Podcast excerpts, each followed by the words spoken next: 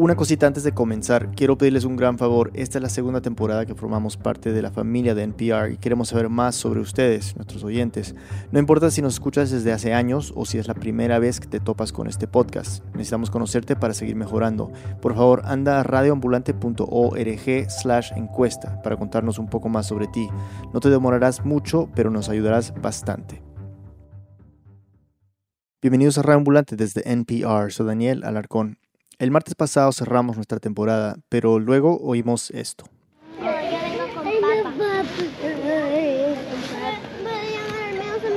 Que me venga a recoger. y, y después para que llegue mi mami lo más pronto posible. No, primero con papá. Primero con papá. Seguramente ustedes también lo escucharon. ProPublica es un medio independiente que hace periodismo de investigación y el lunes 18 de junio publicaron un audio de niños detenidos, separados de sus familias en la frontera sureña de Estados Unidos.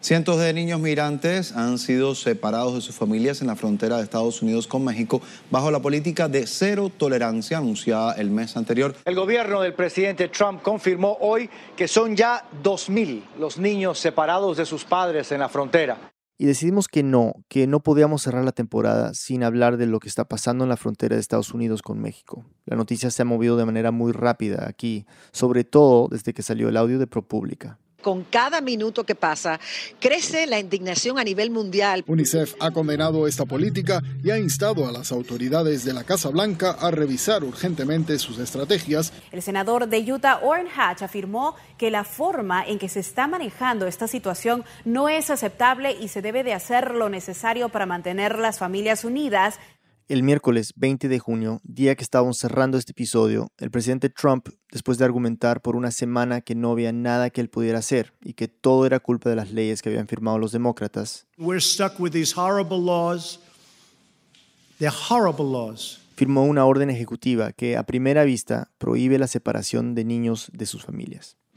I consider to be a very important executive order. It's about keeping families together while at the same time entonces, en muchos medios se ha reportado que la orden pone fin a las separaciones familiares, pero algunos críticos apuntan que en realidad no, que lo que dice es que el gobierno mantendrá a familias unidas, cito, cuando sea apropiado y consistente con las leyes y recursos disponibles. O sea, puede haber casos en que sí se separe de familias. Y quizás lo más preocupante es que la orden parece permitir la detención indefinida de familias enteras que están pidiendo asilo.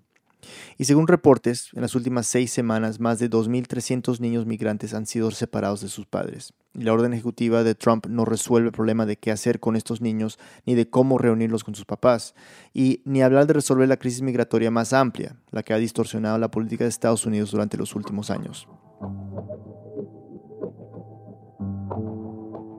Pero entonces, ¿qué pasó y por qué?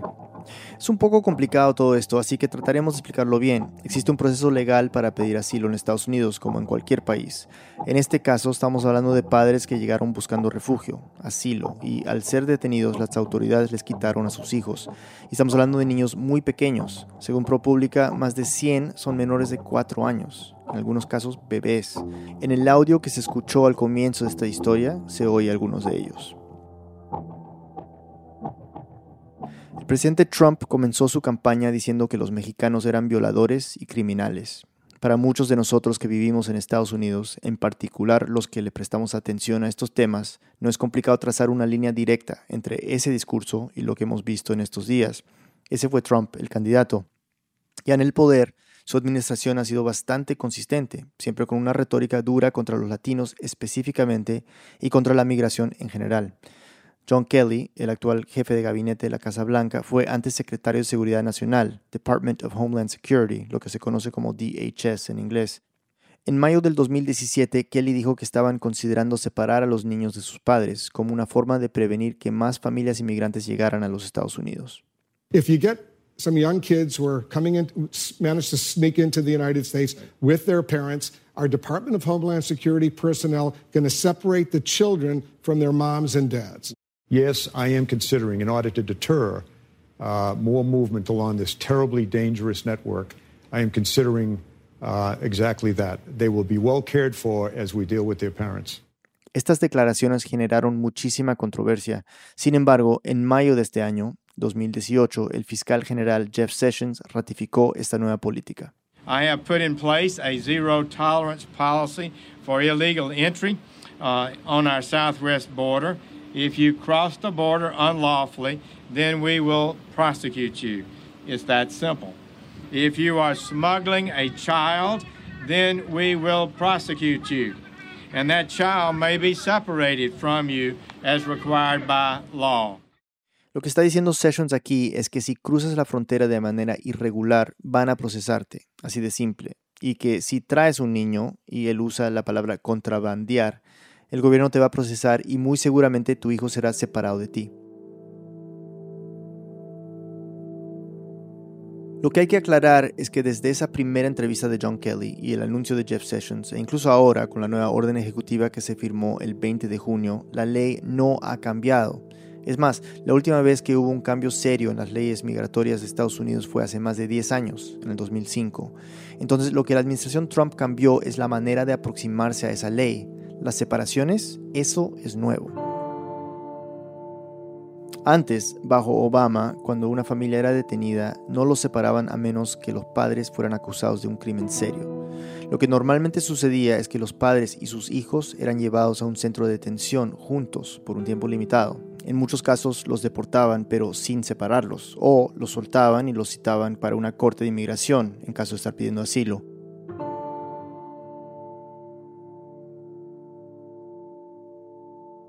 Durante estas últimas semanas, bajo esta nueva política de cero tolerancia, los padres fueron detenidos y separados de sus hijos de manera inmediata. A los padres se los llevaron a un centro de detención de adultos y a los niños se les consideró menores no acompañados, a pesar de que no llegaron solos. Quedaron en custodia de agentes fronterizos y los llevaron a centros de detención muchas veces improvisados, muchas veces lejos de sus padres, sin ninguna comunicación, sin ningún plan para reunirlos cuando terminen sus procesos. Entonces, pocas horas antes de que el presidente Trump firmara su orden ejecutiva, hablé con... Mi nombre es Ginger Thompson y soy una reportera en ProPublica. Ginger es la periodista que recibió ese audio que oímos al principio, el que se grabó dentro de un centro de detención. Es como el primer punto después de que detienen a unas personas en la frontera, las llevan a estos centros y ahí en estos centros es donde separan los padres de sus hijos. Y estos niños, según mi fuente, habían estado en este centro de detención menos de 24 horas. Ahora, eh, una de las partes del audio que es tan, tan eh, impactante, o sea, terrible escuchar es eh, la niña repitiendo el teléfono de su tía, ¿no? Y ustedes hicieron la, tarea de, hablar con la tía. ¿Qué, es lo que te contó? Esta niña tiene seis años y es de El Salvador. Ella y su mamá habían cruzado Guatemala, México, la frontera de Estados Unidos juntas. La semana pasada llegaron a la frontera con, Estados Unidos y al cruzar la patrulla eh, los encontró y los llevó a este centro. La tía me dijo que sí recibió una llamada de esta niña con la ayuda de una autoridad consular y que la niña estaba gritando y rogando que sácame de aquí, me voy a portar bien, pero por favor sácame de aquí porque estoy sola.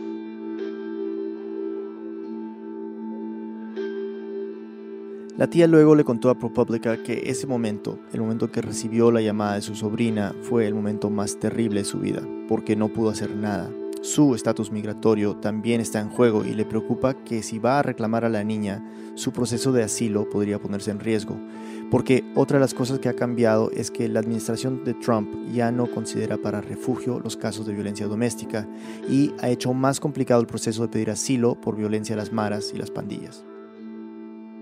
Mientras tanto, la tía es la única que está en comunicación con la niña y con la mamá, es decir, madre e hija no se pueden hablar directamente, pero ambas hablan con la tía.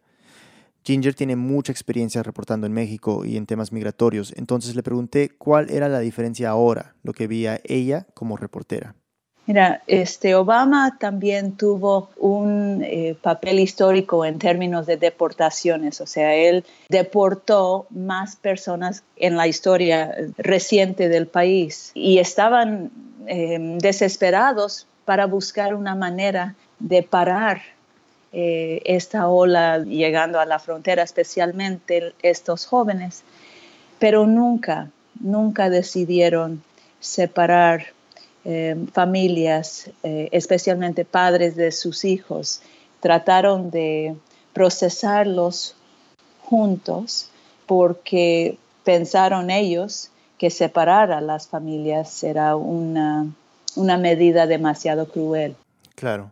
Entonces, ¿qué sabemos de la cantidad de niños que se han separado de sus madres o de sus padres en las últimas más o menos son seis semanas desde que se, inauguró esta política de zero tolerance, de cero tolerancia.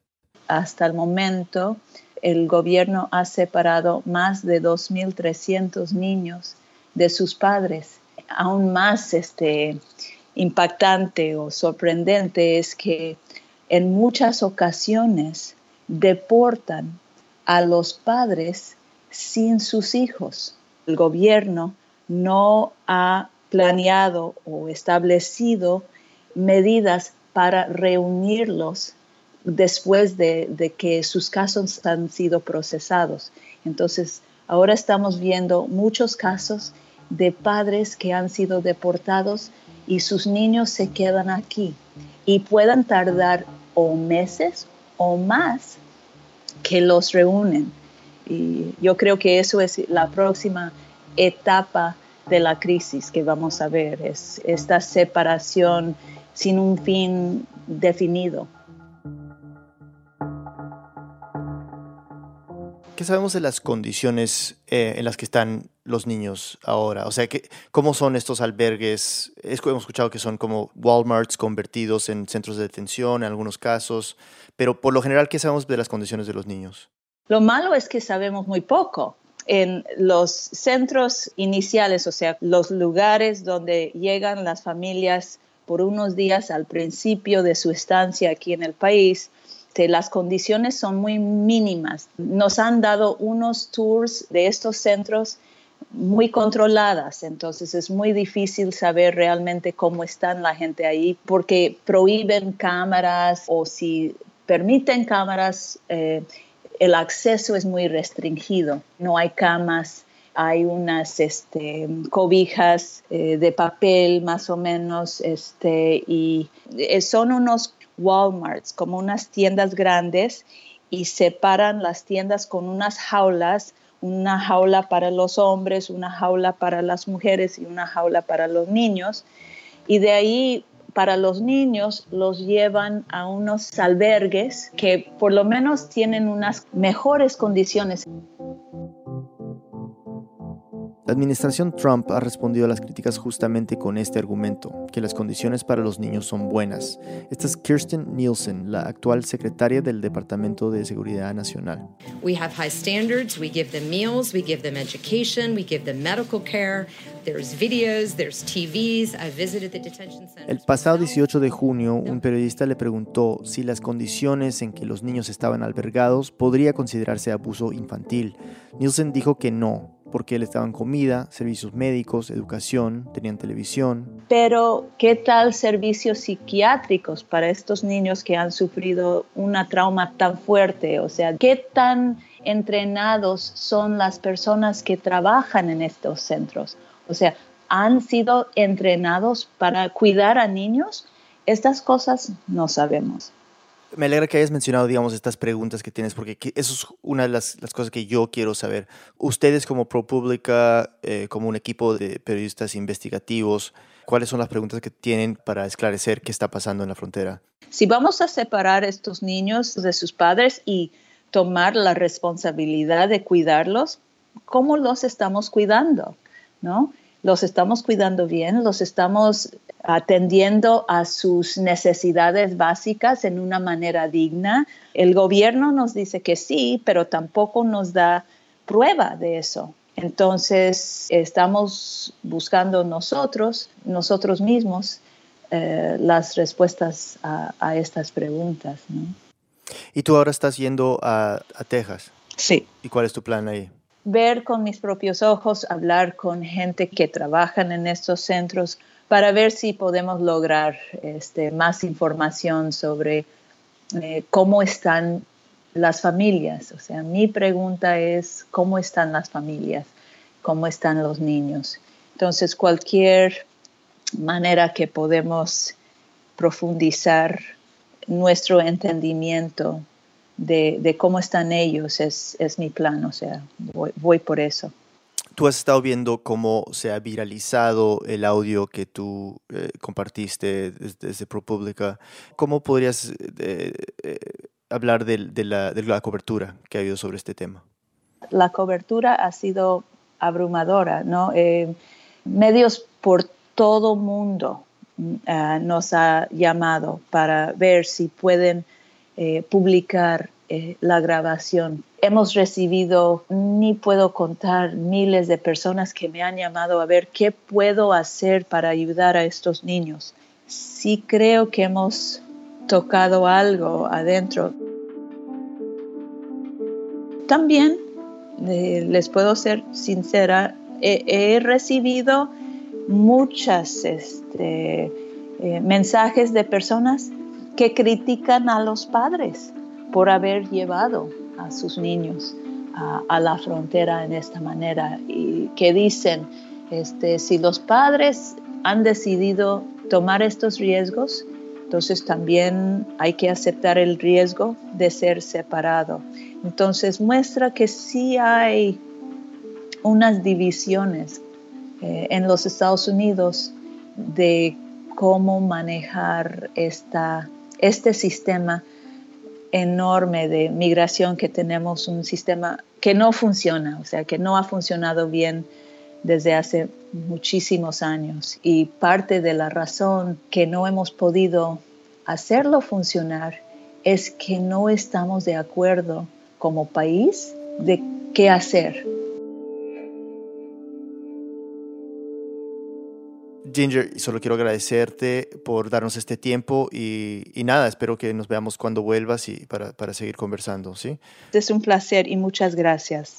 Ginger Thompson es reportera de ProPublica. Pero estas noticias que tanto están convulsionando la política de Estados Unidos, ¿cómo se están recibiendo en los países centroamericanos? Para entender un poco de esta perspectiva, hablé con Carla Rivas de la red Jesuita con Migrantes. Le pregunté a Carla si la noticia de la separación de los padres de sus hijos en la frontera estadounidense era noticia del día allá, y me dijo que en Honduras, donde ella vive, no mucho, que más bien se está hablando más de fútbol. Ahora mismo Honduras está eh, en el Mundial. Eh, una segunda nota que ahora mismo en Honduras está siendo importante es la elección del fiscal general de la República. Y en tercer lugar, puede ser el tema de los migrantes. Lo cual sorprende, ¿no? Pero Carla tiene una explicación de esto. Estos medios de comunicación, los más grandes del país, son propiedad de esta pequeña élite y de momento no les interesa que la gente esté preocupada por eh, dos mil niños que estén detenidos en estas jaulas.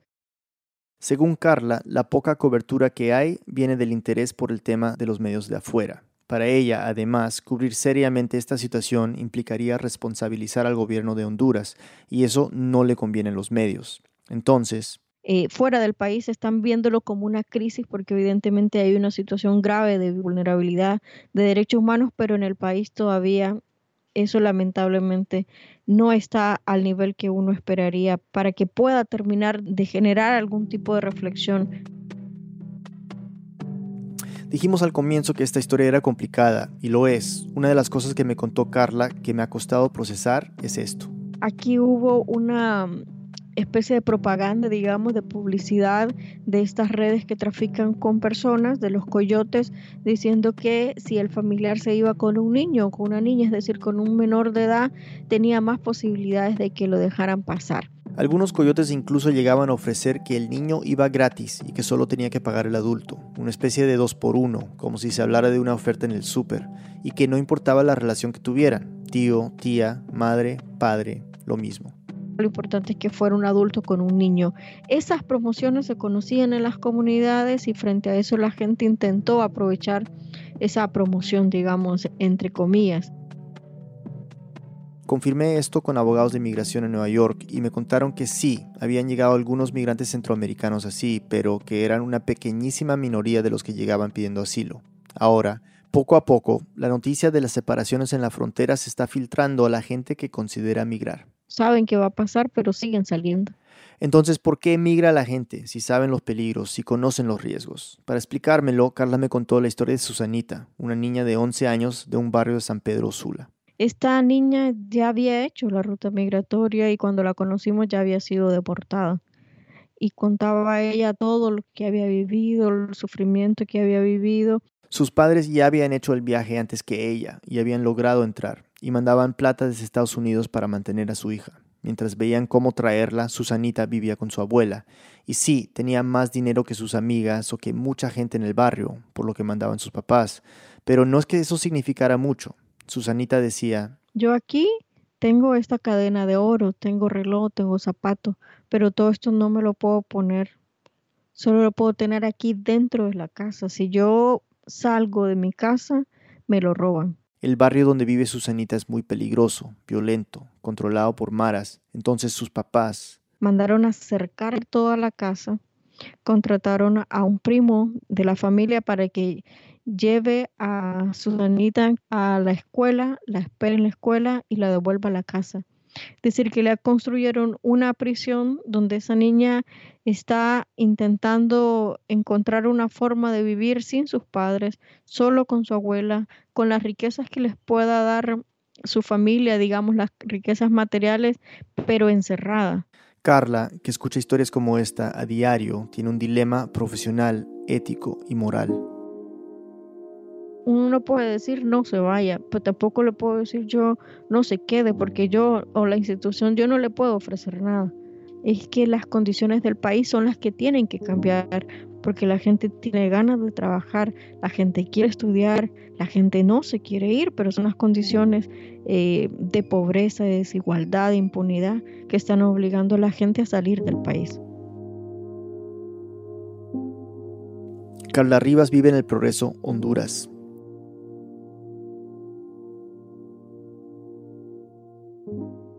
El presidente hondureño Juan Orlando Hernández se reunió el 20 de junio con el vicepresidente estadounidense Mike Pence. El comunicado de la Casa Blanca sobre esta reunión no menciona ninguna discusión específica que se haya dado sobre el trato que se le está dando a los niños en la frontera.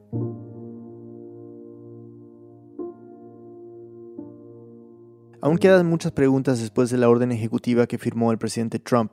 La política de cero tolerancia sigue en pie. Todas las personas que cruzan la frontera sin papeles serán procesadas. Pero ahora, por lo menos se espera que en la mayoría de los casos las familias serán detenidas juntas y por un tiempo indefinido. Y sigue habiendo más de 2.300 niños que fueron separados de sus padres en las últimas semanas. ¿Qué va a pasar con ellos? Nada de esto queda claro. Esta es una historia que seguramente estaremos siguiendo en Reambulante cuando volvamos en septiembre. Es que esto no se acaba pronto, igual que tampoco es un problema que comenzó ayer.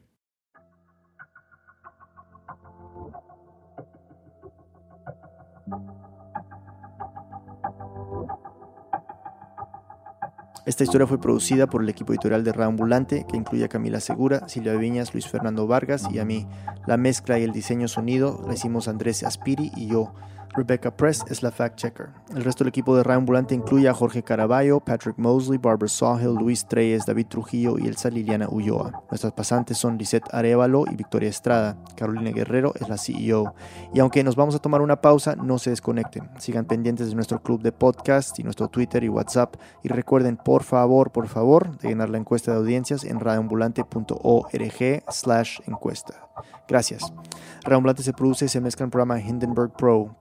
Para escuchar más episodios y saber más sobre esta historia, visita nuestra página web reambulante.org. Reambulante cuenta las historias de América Latina. Soy Daniel Alarcón. Gracias por escuchar.